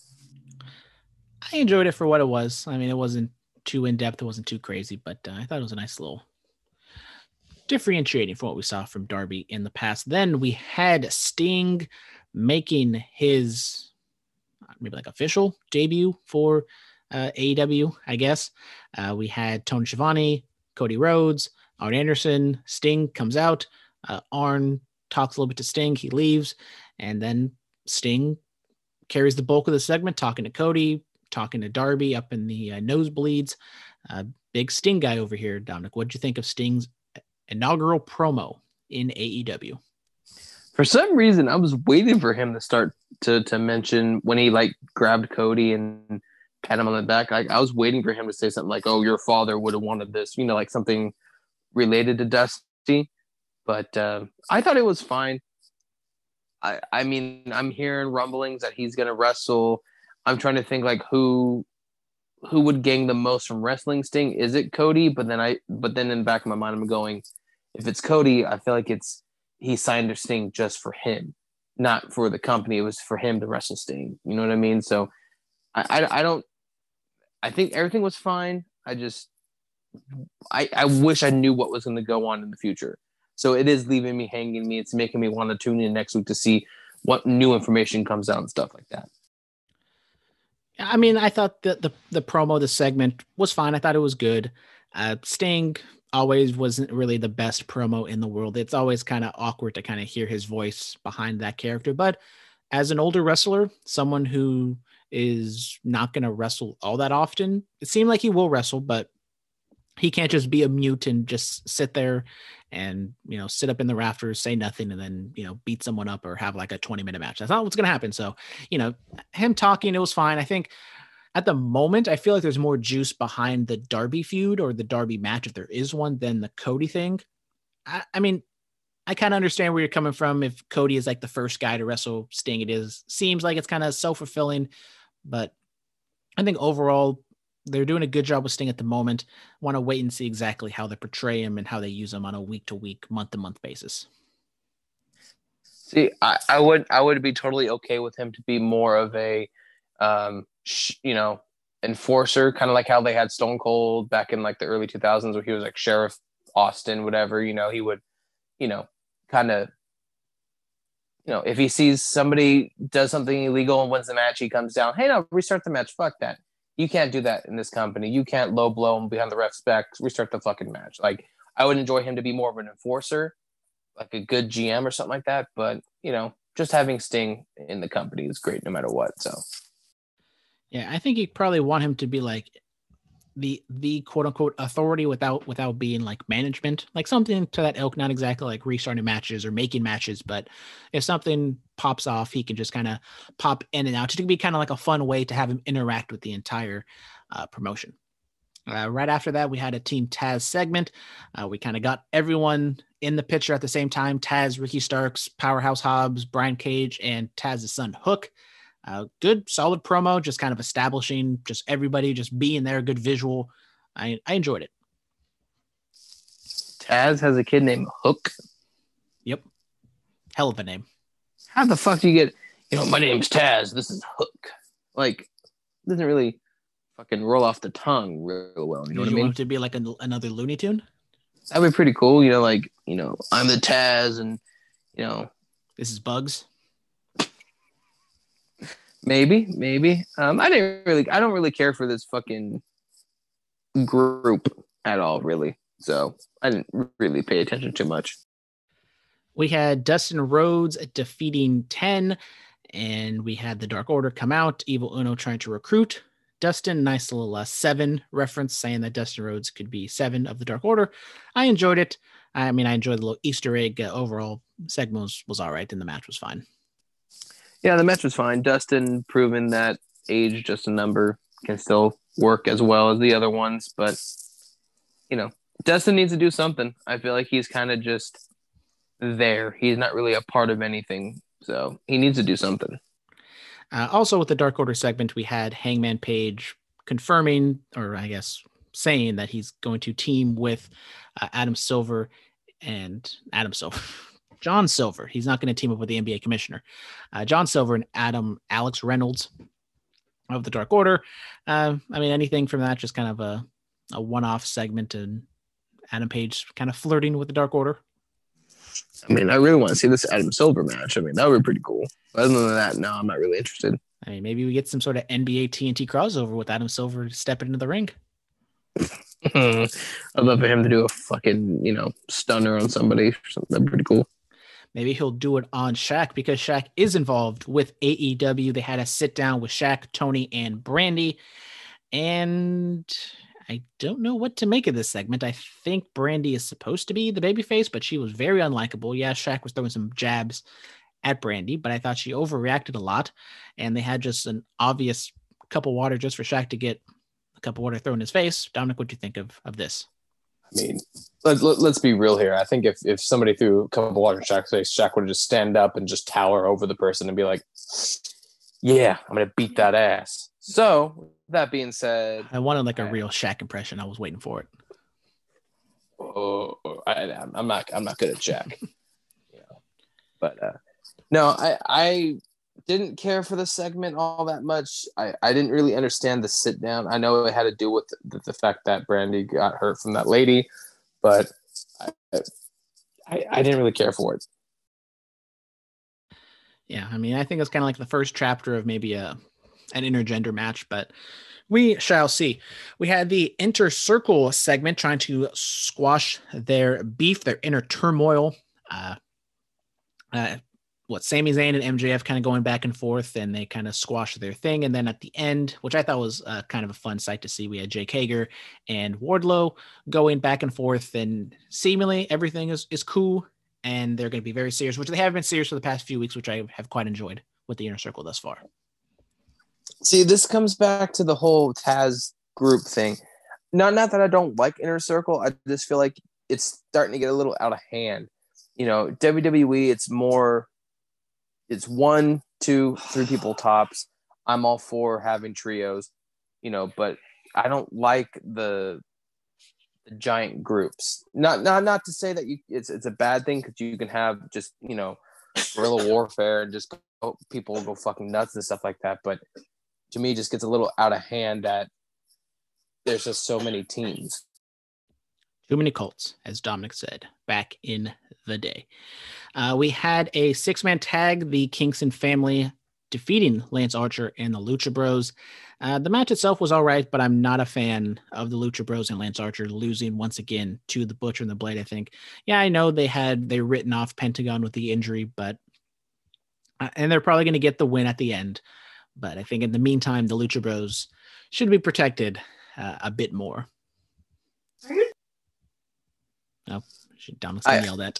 No, I, I was just about to speak, and then I heard her right when she opened. I, I all I heard was, oh, and I muted the, f- the phone. So I don't know if you heard all of that, but um, I'm afraid for my life right now, Brandon.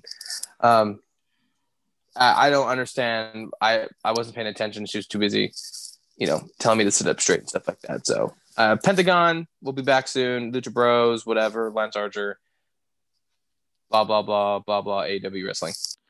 Dominic needs to practice perfect posture. Then we had maybe the, the marquee segment of the show. We had Don Callis and Kenny Omega arriving via helicopter. They had technically their second promo since Kenny turned heel and won the title. Pretty much, not exactly word for word, but very close to the promo that they cut on Impact. So for people who didn't watch Impact but watch A E W, he didn't miss anything on Impact. It was pretty much the exact same thing. Don't know if that's going to be the thing to come, that they kind of just rehash everything. If Kenny is on Impact a lot more, which it seems like it will be, uh, set, it seems as though Kenny will be a part of some Impact pay-per-views, and uh, it's looking as though it's not brand warfare or anything like that. It's more just Kenny getting dates in Impact and Don Callis getting dates in A E W. Yeah, Bobby. Yeah, Bobby. Yeah, Bobby. Oh, that she's that, that's that's what we call a mascot behind closed doors. It's Bubby. But um, you know, I I am okay with Kenny being an Impact. I'm okay with Callis being in, in A E W. But one thing is, I don't want, and this is me being selfish, maybe, I don't really want to see too many crossover wrestling. You know what I mean? Like, I don't need to see a bunch of Impact on A E W and a bunch of A E W on Impact. You can have them two, Callis and Omega, switch, but I don't want to start seeing a big crossover.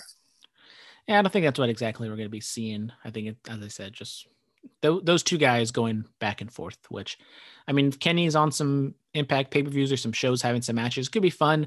It is kind of put Impact in a little predicament of who you're putting over. You're going to always put over Kenny, and that just kind of devalues your champions or your wrestlers. But we shall see. Then in the main event, we had M J F taking on Orange Cassidy for the Dynamite Diamond Ring. It turned into an impromptu lumberjack match, as J R said. Uh, in the end, M J F gets the win after Miro interferes on Orange Cassidy, and M J F gets the win, continuing on with the Miro best friends feud. And so M J F continues to hold the diamond ring, which is pretty much his gimmick, because I think that was what the whole thing was made for. I mean, that's that's cool, that's cool and all, but I, I don't see why Miro had to interfere. Realistically, it just makes no sense to me. I think because Orange Cassidy turned off his Xbox in that one segment. Yeah, that's so fucking stupid. Like, dude, this shit's so annoying. I don't know. Yeah, I mean, I, I love what Miro does in the ring. I love the intensity and the way he carries himself, but it's just everything outside the ring is the things I have a problem with. And it just makes it hard for me to see. And this is this is the reason why I think I'm I haven't really been paying attention to A E W, and I mean, and to W W E. I mean, I haven't really been paying attention to both a lot, is because of the fact that, you know, the wrestling the wrestling part is what I like, but like the storylines and shit, like some of it's so fucking stupid. It just turns me off. Well, Dominic, could you tell me what's uh, stupid about what's going on with Kenny Omega and that storyline? Is there something stupid about that? What about Sting? What about uh, you? You said you don't like Taz. What's what? Why don't you like Taz? I think Taz and his goons have been doing a very good job recently. And that will do it for today's podcast. That was Brandon. This is Dominic McGambang. Good night. That'll not do it for us for today, because Dominic, you promised the people that you were going to take the Trap Door to Hell wrestling quiz that I made up for them. If you'd like to listen to their answers, listen to Trap Door to Hell right after you listen to this podcast. Uh, so we're going to just bang right through it. So the rules are as such. There are technically eleven questions, uh, ten, I mean, whatever. There's ten real questions. There's one closest to attendance question, but there are multiple choice answers on most of these questions. Some of them are not. So, Dominic, I'll ask you the question. If you get it right without using multiple choice, you get two points. If you ask for multiple choice and get it right, you get one point. You got it? These are all wrestling related questions. Got it. And are is it a mixture of like new classic attitude, or is it just all one j- main wrestling genre? For the most part, a lot of this is going to be older attitude era type of wrestling. Okay, let's see if I can uh, make you proud. All right, let's see. Uh, this this one shouldn't count because I already asked you this question, Dominic. But for practice, what is the highest grossing movie starring a wrestler that is not The Rock? Uh, oh, oh, it was uh, the Bumblebee. Right? The Bumblebee movie? Or with, with the Transformers one, John Cena? The B movie. The B movie? No. No, yeah, it was. God damn it, Mary! It was. Yes, the it was the Bumblebee movie with Transformers one. Dominic, do you know what the highest-grossing movie of all time is? You just take like a guess. Do you know what the highest-grossing movie of all time is? Uh, it, it's come out recently. Oh, Endgame. Oh, Batista. God damn it! It was that one. Endgame. Yes, it is Avengers Endgame. Even though I've already gave you this answer, you still got it wrong. But it's okay. All right, so let's move on. This might be another tough question because Dominic has never seen Ready to Rumble, but maybe he knows the plot line. Who does Jimmy King wrestle at the end of the greatest movie of all time, Ready to Rumble? Uh, he wrestles... He wrestles... Uh, uh, Hulk Hogan, I don't know. Okay, so uh, okay. Do you want to establish parameters to what if you don't know, you have to a- you have to ask for multiple choice beforehand? Oh, oh, so if I guess Hulk Hogan, I don't know that it, I don't. It doesn't automatically go it, to because kind of like the way it worked with with with Trapdoor, it was kind of like they didn't know, so they asked for multiple choice. So so for this one, okay. I will give you multiple choice. Okay, okay, so okay, okay, I got. So if I don't know, ask for multiple choice. If I don't know and I say I don't know, then it doesn't go to multiple choice. Yes. Okay. Why is this all right. Being put in the podcast? Because yes. I I want to do it. Now leave me alone, woman. Okay, Dominic definitely is not going to be doing the rest of this podcast. All right, so your uh, options are Sid Vicious, Goldberg, Randy Savage, or Diamond Dallas Page.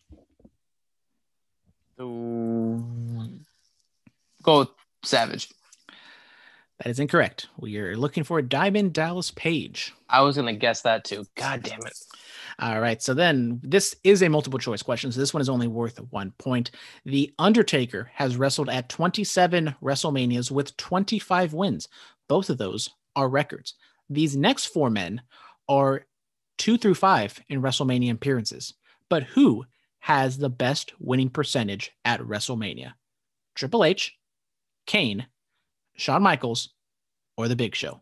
Who has the best WrestleMania winning percentage? Not who has the most wins, winning percentage.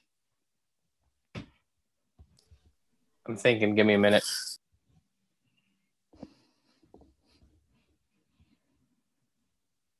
I need to change rooms because someone's watching fucking T V now. I will go with... Your podcast should be done. I will go with... I will go with... I'll go with Shawn Michaels. And that is incorrect. Kane was the answer we were looking for. He has a nine and eleven record with a four fifty winning percentage. Shawn Michaels actually has the third behind Triple H with four thirty-four. He has Shawn Michaels, that is three fifty-two, and poor Big Show, point two nine four winning percentage. Now, this one's a big bounce back, Dominic. I think you should be able to get this. I think this is the easiest question I have on the docket, which I think Travis and Tyler both got wrong. So this can be a big bounce back for you.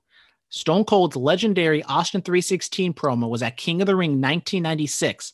But who was Austin talking about after he just beat him in the finals? Oh, fuck. Um... I'm pretty sure it was, I'm pretty sure I'm going to get it wrong, but I'm going to go with Owen Hart. It is, no, it is not. uh, the multiple choice answers are Vader, Savio Vega, Hunter Hearst Helms- Helmsley, or Jake the Snake Roberts. It was so it was Triple H or Hunter Hearst Helmsley.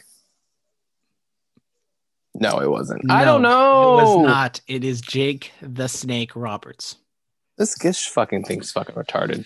Okay, that's only it's only that word because you're not getting these answers right. Okay, so then this one is after I asked you what I thought was the easiest question. I think this one is the hardest question. Uh, Stone Cold Steve Austin went to North Texas State, now nor- now known as North Texas University. Can you name the Hall of Fame Steeler or the current day 49ers running back who has also played at North Texas University? A legendary Hall of Fame Steeler or a current day on the roster right now 49ers running back? What the fuck kind of bullshit is this? Mozart. I don't know. I quit. I don't do this. Fuck. This is stupid. Mean Joe Green and Jeff Wilson Junior were the answers we were looking for. All right. Who does Stone Cold lose to oh when he God. lost his first W W F championship at King of the Ring nineteen ninety-eight? Bret Hart. Dominic, when was the Montreal Screwjob? I don't know. In nineteen ninety-seven.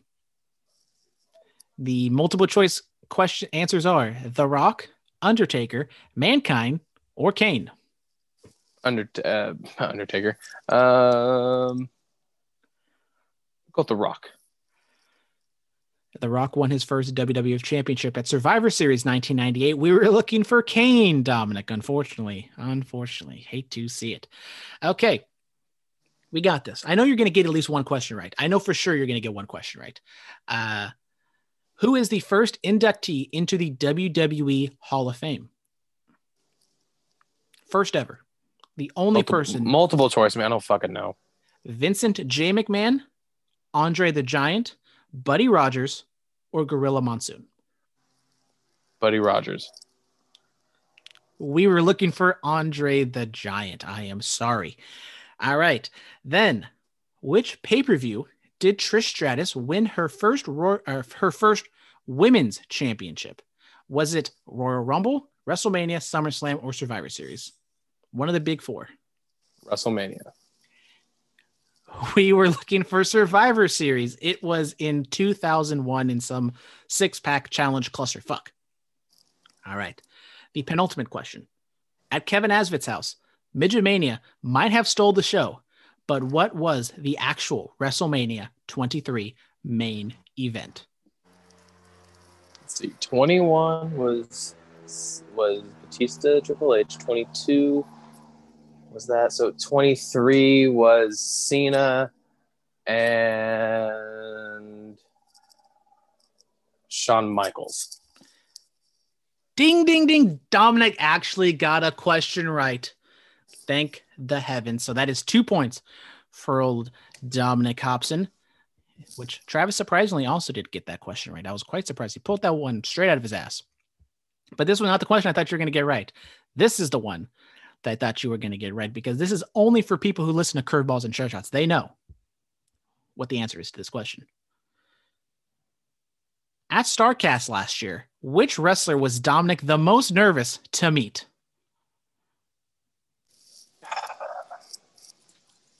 Be Shane Helms. It is Hurricane Shane Helms. Didn't even need the multiple choice. Congratulations, Dominic. You got four points. But for shits and giggles, we're going to go to the tiebreaker question. And I'm going to ask you, what was the announced attendance at WrestleMania thirty-one at Levi's Stadium? Uh, wasn't it like sixty-seven, sixty-eight thousand, something like that? It was not. It was seventy-six thousand nine hundred seventy-six, oh. But you were closer, a whole hell of a lot closer than Travis and Tyler. So I will give you a point on that one, because Travis said one hundred twenty-four thousand. God damn. And Tyler said three hundred thousand. Do they not know, like, those stadiums don't hold that many people? I I, I don't understand. I, Travis, I can kind of see that, but three hundred thousand, I, I, yeah, I don't understand where they were coming from from that one. So after a very, very, very shaky start, Dominic, you were able to get your shit together and accumulate five points at the end of it, which I th- think would have won. I'm not exactly sure, but you did a damn good. You, it was not looking so hot at the beginning, but it's not. I tell you this all the time, Dominic. It's not how you start. It's how you finish. And you finish strong. That's all that matters. Okay, well, I'm being yelled at. Can I go now? Oh, but I want to hear you. I think the people want to hear you get yelled at. Okay, fine. Here, go yell at me, because he said he wants to hear it. Goodbye. All right, everybody. I guess no one's going to – I can hear Dominic get yelled at. But we will hear the lovely television in the background as Dominic has left. He has skedaddled. You hate to see it. Thank you all very much for tuning in to today's podcast. That'll do it for us here at Curveballs and Cherry Shots. If you'd like to send in any of these questions, unfortunately, our number one fan, Haley, has not asked us a question. I'm going to do one last check through to see if she has sent it in. She has not, unfortunately. Hate to see it. But if you'd like to send in a question, send it via email, curveball and c s at gmail dot com, curveball and c s at gmail dot com. Follow us on Twitter and Instagram at curveballs and c s. And we're also on Facebook, Curveballs and Share Shots. Just spell it out. And yeah, thank y'all very much for tuning in. We're also kind of sponsored by Raise Energy, I think. Still, I mean, it's not technically like a sponsorship. It's a partnership, as Dominic would say. You go to rep sports dot com, use code C B C S at checkout to get fifteen percent off. You know, it's the, the holiday season. They're always doing deals, deals and steals. If you want some, some energy drinks or some, some gadgets or gizmos and whatnot, I don't know, stocking stuffer for the kids or for yourself. I don't know. Until next time, goodbye and good night. Uh, bye-bye.